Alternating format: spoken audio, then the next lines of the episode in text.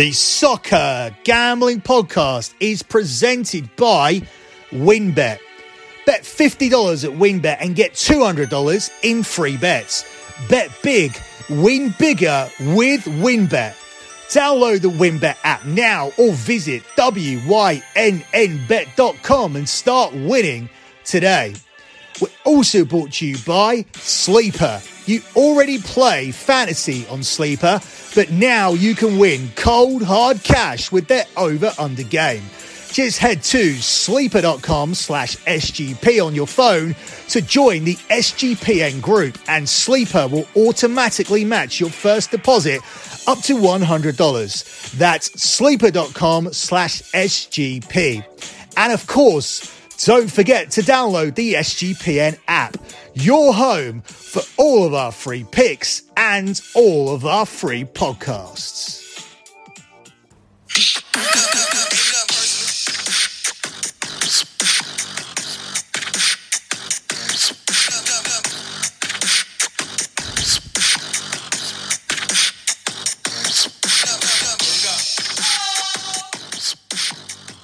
You are listening to an international edition of the EPL show here on the Soccer Gambling Podcast. You can follow the Soccer Gambling Podcast on Twitter at SGP Soccer.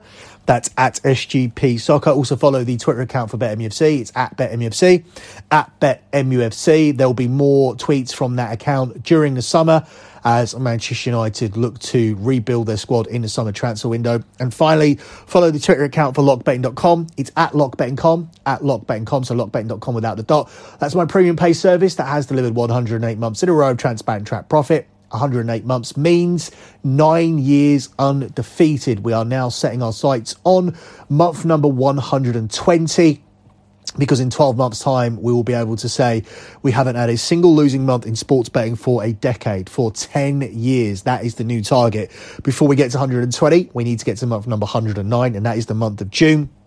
Some members have temporarily left the service and will be returning for the soccer season.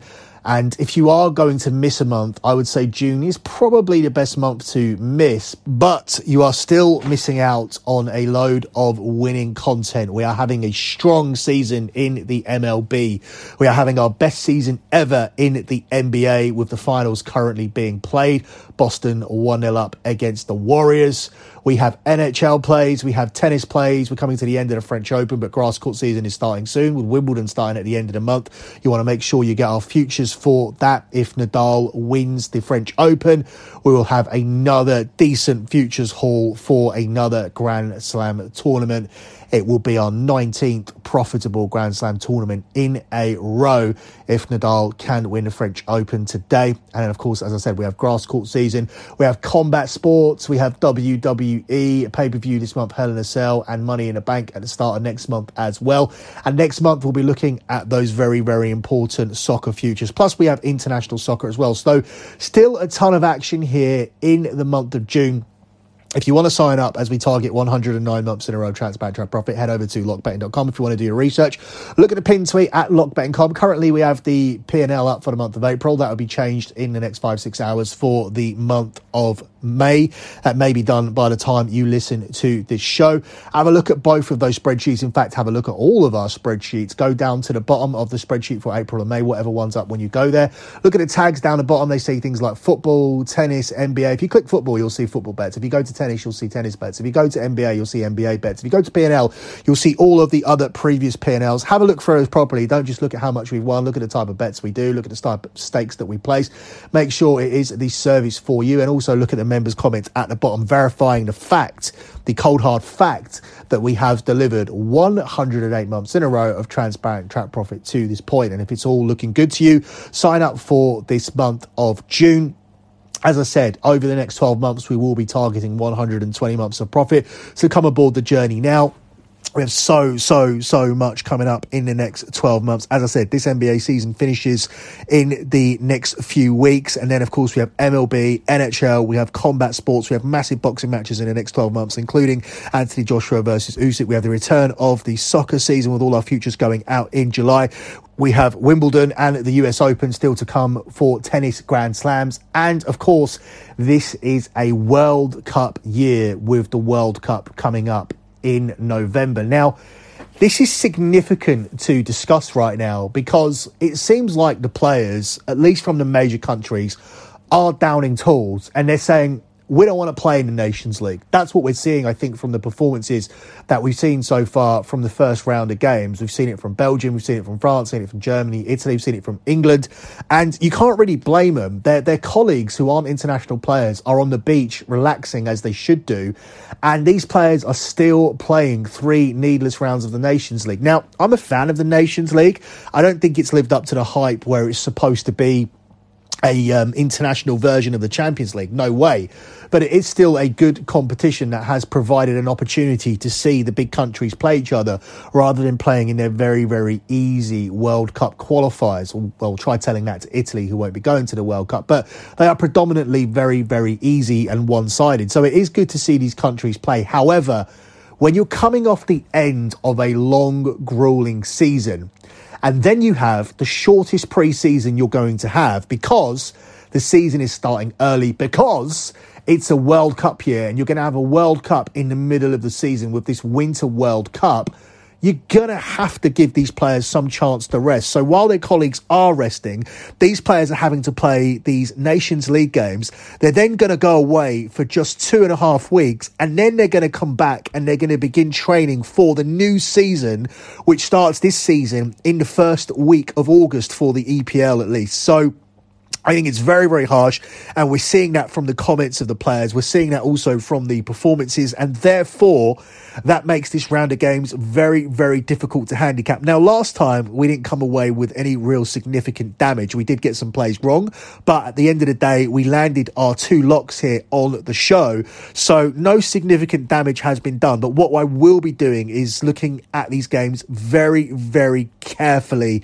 And uh, I'll be keeping stakes quite low when it comes to the Nations League. I think the most important game that we're going to cover here is the one that we are going to begin with because World Cup qualification is on the line as Wales take on the Ukraine. Ukraine got past Scotland in the last round. They are the sentimental favourite here because of the war. I even saw a comment from Scottish legend Graham Souness, former Liverpool manager, Liverpool player, and Scottish legend Graham Souness, saying that Scotland should just lie down and, and forfeit the game for Ukraine and if it gets played, that he would want Ukraine to win because he believes that by Ukraine getting to the World Cup, it continues on the awareness of the whole situation in Ukraine. Listen, I understand that, right? But I don't understand why it's football's responsibility. I don't understand why we are having this, this much political pull in football at this point, football is being oversaturated with messages, either it be Black Lives Matter or LGBT or various illnesses and charities, and now and now we're moving on into wars. I mean, it's just too much, I think, for for people to handle. And I think I'm not the only one who's getting a little bit fed up of it. So for me, Ukraine are not the sentimental favourite at all. I would rather side with a team like Wales, who have produced miracles in recent years. When you look at Wales, Wales are a tiny little country who are attached to England. They're a tiny little country that are attached to England. They have no right to be doing as well as they've done in recent years, beginning with qualifying for the 2016 Euros. And then once there, beating Belgium one of the strong favourites for the competition in the quarterfinals, reaching the semi finals of the competition. This Wales team, for me, are the ultimate underdog story. And I don't think that one team should be a sentimental favourite because they are involved in a war. Is it sad they're in a war? Yes. Is it tragic? Is it unfortunate? Yes, all of those things. But I don't see why we should all now become Ukraine supporters and jump off the bandwagon of this great, great Wales story. Wales have massively overperformed. When you look at the performances of the likes of Aaron Ramsey and Gareth Bale in a Wales shirt, they really do bring it to the table. Gareth Bale hasn't even played football this season for Real Madrid, and Aaron Ramsey, who's getting paid by Juve, has gone on loan to Glasgow Rangers, where he hasn't played either. Yet when they put on a Wales shirt, you see peak Ramsey, you see peak Gareth Bale. I don't think there's a Wales player who's been any better than Gareth Bale. He's in the argument of being the, the greatest Wales player ever, especially when you look at what he's actually done for Wales. Some would argue that the likes of Ian Rush, Mark Hughes, Ryan Giggs have probably done more in the game overall. Um, I wouldn't even necessarily 100% agree with that. But when it comes to performing in a Welsh shirt, I don't think anybody's done more than Gareth Bale. He carried him through to this round as well, beating uh, Austria last time out with goals from Gareth Bale. And then, of course, he is the player who's carried him to the, the Euros, and his performances in general have made Wales a serious, serious threat. As I said, peak Gareth Bale always turns up for Wales, and he could be the difference maker here in this game against Ukraine because it's not going to be Scotland. Whereas people said that Scotland should just lie down or forfeit, they didn't do that literally, but figuratively, they did not turn up for that game. And I don't think that's going to be the same case here for this Welsh team, who are always very, very strong on their own turf. Wales haven't lost a home game since 2018. And I do feel that that will be enough to see them through here. They may need uh, they may need extra time. I can see this being a game that goes all the way to the wire, and I can see both teams scoring in the game as well. The statistical data certainly supports that. Wales have seen both teams score in their last five games, and Wales have conceded in four successive home games. Ukraine have seen both teams score in 13 of their 18 games in 2021. And if you look at the way they played against Scotland, they won 3 1, but that really could have been 7 or 8 1. They were the dominant team, so it's really hard for me to not see them scoring. But at the same time, it's really hard for me to see them winning here against the Welsh team that haven't lost at home since 2018. So I lean Wales to, to qualify here from this game. Uh, I didn't actually uh, run through the odds here. Wales are the narrow favourites at 13 to 8, 21 to 10 on the draw, and Ukraine here are available at 7 to 4. So Wales are the very, very narrow favourites. They're the very narrow favourites to qualify as well. Wales are available here at 5 to 6, with the Ukraine available here at even money. So slight underdogs. I lean towards Wales to get it done. My main selection, though, is going to be on both teams to score, which is surprisingly available here at plus money, given the data. It's available at 11 to 10 here for this one. We move on to the Nations League matches. We begin with a game here between the Czech Republic versus Spain. Czech Republic 92 favourites, 14 to 5 on the draw, and it's 7 to 2 on Spain. Spain were walking wounded against Portugal and uh, limped to a 1 1 draw. That was one of the locks that we cashed. The other lock was on the winner of the Finalissima, which was Argentina. But for me here, Spain will get some players back, and um, they're coming up here against the Czech team, who they always seem to do well against anyway. Spain are beaten in five previous meetings with the Czech, and Czech have beaten just one team in FIFA's top 20 rankings over the last three years. That was their upset win over Holland in the Euros, and Spain have won seven of their last eight matches, with, of course, that uh, draw against Portugal breaking that run. So it could have been uh, eight out of the last eight. They are in strong form here. And when you're looking at playing at the end of the season, who's going to be the most tired. You don't want to be playing against Spain. Spain are a team who have 65 to 75% of the ball playing their tiki taka style. They're going to dominate possession here, and Czech are going to be drained, chasing the ball. As I said, this is the end of the season, and that's the last thing you want to be doing. Spain are the last team you want to be playing, and I think this actually um, suits them here in this game. I think Spain get it done, and I like them here on the money line at a price of 7 to 10. Another team I like on the money line, also at 7 to 10, is Portugal. They're at home to Switzerland, 7 to 10 favourites, 14 to 5 on the draw, and 4 to 1 on the Swiss. Swiss just lost to the Czechs. They they massively underperformed in that game. They look like a team who don't really want to be playing in the Nations League. And Portugal got themselves a good result away to Spain. It was a 1 1 draw, and they were surprisingly able to rotate in that game. I thought Portugal will go strong in that game because of the rivalry and perhaps rest some players here, but they didn't. Ronaldo didn't play in that game, or he didn't start in that game. He will start here, and I think automatically Portugal will raise their performance, and I think they'll raise it for the home fans fans. Portugal have won five of the last six home internationals, and Switzerland have lost each of the last two away games by a 2 1 scoreline. That individual score here is available at 8 to 1. I do think the Swiss will score. Both teams have scored in four of Switzerland's last five games, and both teams have scored in three of Portugal's last four matches. But ultimately, I see the Portuguese outscoring them here at home. When Ronaldo plays for Portugal or when Messi plays for Argentina, it does give the teams a lift. So I think Portugal did very well to get anything against Spain without Ronaldo in the team. And I think here at home, home in front of their own supporters, despite the fact there's a lot of top international players here, top European players who will want the break. I do think they'll put together one last effort here and pick up the home win against the Swiss here, who looked really, really bad in their last outing away, losing to the Czech Republic. Before we move on to Monday's Nations League games, I'm going to squeeze in a play here for African nations qualifying. It's the game here between Egypt and Guinea. And uh, Egypt are the favourites here at one to two on the money line to pick up a win. Uh, Mo Salah will be playing in this game, despite playing in the Champions League final. He is coming back here to represent his country, who are the one to two favourites to pick up the home win here. It's sixteen to five on the draw, and it's six to one here on Guinea. I like this to be a, a tight, tight game, and I'm going to tack on Egypt to win and the under three and a half goals. I think it's going to be a tight game where Guinea put men behind the ball, trying to come away with something from the game, but ultimately the, the more talented Egypt team will break through. So I think taking Egypt on the money line and under three and a half goals is a safe way to play this game. Guinea have scored one goal in the last four matches and they have won just one of the last 10 competitive games. And both teams have scored in just one of Egypt's last 11 games. So they are involved in a lot of low scoring games. And despite the fact you look at this team and you go, Mo Salah, Mo Salah, Mo Salah. They are a team who are very, very defensively sound. The hosts have kept six clean sheets in their last eight matches, and their opponents, Guinea, tend not to create much going forward. So, as I said, the pattern of play here is essentially going to be Guinea sitting in, trying to get something from this game.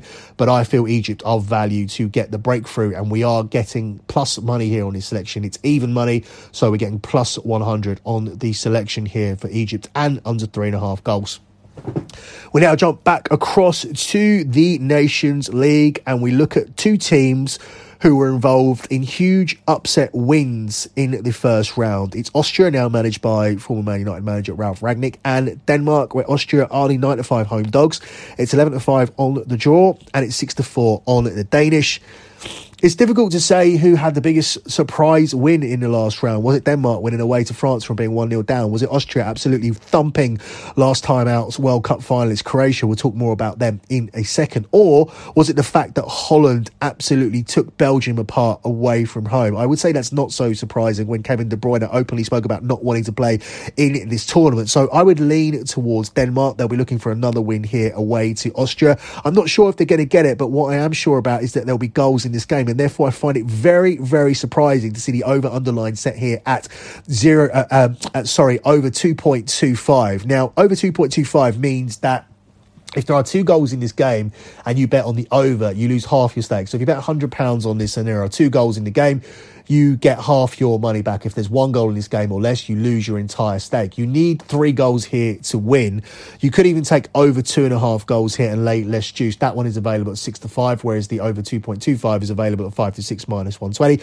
I'm happy to, to have less money on and take the over 2.5 goals here in this one at 65 plus 120. This is like a half unit type of level play here for me because the data really does tell you that these two teams will be able to score on each other, especially looking at how they played in the last round, with Denmark managing to come back from behind and win away to France, and Austria looking very, very good in a 3 0 win away to Croatia. But I think a lot of that was down to Croatia as well. And as I said, I'll talk more about that in a second. We have seen three of the last four Austria home games produce over three goals. We have seen at least three goals scored in six of Denmark's last eight matches, and four of the last six head to head meetings have featured three goals or more. Looking at what they did last time and looking at statistical data, I think I'm happy to have a sprinkle on over two and a half goals here for this game. Up next, the final game we're going to look at is a rematch of the last World Cup final where France beat Croatia 4 2.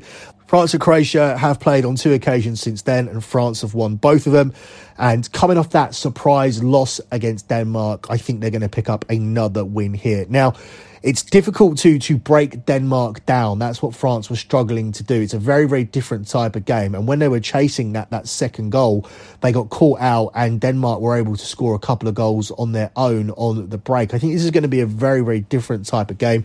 The onus is going to be on Croatia off the back of that three 0 home defeat to attack a little bit more here. But look, this Croatia team are all getting towards the wrong end of thirty when you look at their key players. I know Luka Modric is returning for this game.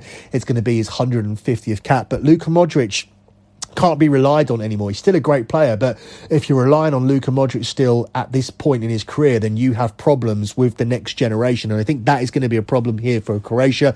They may be able to turn it on and, and deliver for the big games, but I don't think Nations League games are that big. At least they're not seen as big at this point. And for France, it's just a case of making sure that you don't lose two games in a row. They are the holders of the Nations League and they are the world champions as well. And they're coming up against a Croatia side that are well beaten by Austria on Friday. And I don't think Luka Modric playing his 150th game is going to make a significant difference here. As I said, France have won both of the meetings with Croatia since playing in that World Cup, and Croatia have conceded two or more goals in eight of their last nine Nations League games. It may be worrying that Varane isn't playing in this game or Kylian Mbappe because he came off at half time, but look at the attacking talent they have. They have the potential future Ballon d'Or winner in Karim Benzema, and they have Christopher and Nkunku, who was let go by PSG, as an incredible season with RB Leipzig and will have a point to prove here in this game. I still think the attacking talent here is more than good enough. And as I said, with Croatia conceding two or more goals in eight of their last nine Nations League matches, it shows that they are easy to score on, particularly in this competition that I don't think they take seriously. And I expect France to bounce back here. France don't lose two games in a row. Whether they win or not, is a different story altogether. I think the value is on France at 11 to 10, which is the best price available. And I'm going to take that selection here for this one. Closing out with your lock on the show, it was really difficult to find a lock for this show. In fact, a little backstory here. I've already recorded this podcast and I recorded it without a lock and then the podcast got lost through um, through uploading it onto where I upload it to send it across to the SGP. I actually lost the podcast, and I'm re-recording it again today. I'm actually a lot sicker today than I was yesterday. Yesterday I had a start of the flu coming on, and uh, today you may be able to hear it. I have full on flu. But um, during the course of losing that podcast and re-recording it, I have found a lock here for you guys that I do like. It's going to be a pick parlay. So a draw, no bet parlay, which means that if one of the selections is a draw, then it is simply voided and it becomes a single play. The only thing about that is that if there is a draw in one of the games, then you may have a minus 200 lock or a minus 300 lock because that is the prices of the two selections. We begin with the minus 300. That is Portugal as a pick. I don't see Switzerland going to Portugal and picking up a win. I think if anybody wins that game, it's going to be Portugal, and I do think that they'll win that game. I was tempted to make them the lock here on the money line, but we are going to be more conservative based on what we've seen in the Nations League so far, and especially because I think Switzerland will score in that game as well. So you are going to need Portugal to score two goals for you. So I think taking it as a pick in this parlay is the safest way to go. The other half of the um, the pick parlay here is. France. They are available in the draw no market as a pick available here 1 to 2 minus 200. They won't lose two games in a row. This France team don't lose two games in a row. I think, despite the fact nobody really wants the Nations League, especially not the top players, the top the top countries, the top teams, I think France find a way to bounce back here with or without Kylian Mbappe. I think they have enough talent to get their third win a row, third win in a row against Croatia. I think a draw would actually represent a good result here for Croatia, coming off a three 0 home defeat against Austria last time out. Unfortunately for them, I don't think they get it. I think both France and Portugal roll here, but to be safe, we're going to take this as a pick parlay. As I said, if there is a draw in this parlay, then it becomes a single play. So if Portugal draw tonight, then you just have a minus 200 selection on France as a pick. If Portugal win tonight and France end up having a draw, then you have a rare lock at minus 300. Obviously, we don't take plays at that amount, but when it's part of a parlay, it can't be helped. So you will have a minus 300 lock there if, uh, if France end up drawing. Of course, if either one of these two teams lose, then this is a losing lock selection. That's it for me in this edition of the EPL show. Good luck with all of your bets as always, guys, and thanks for listening.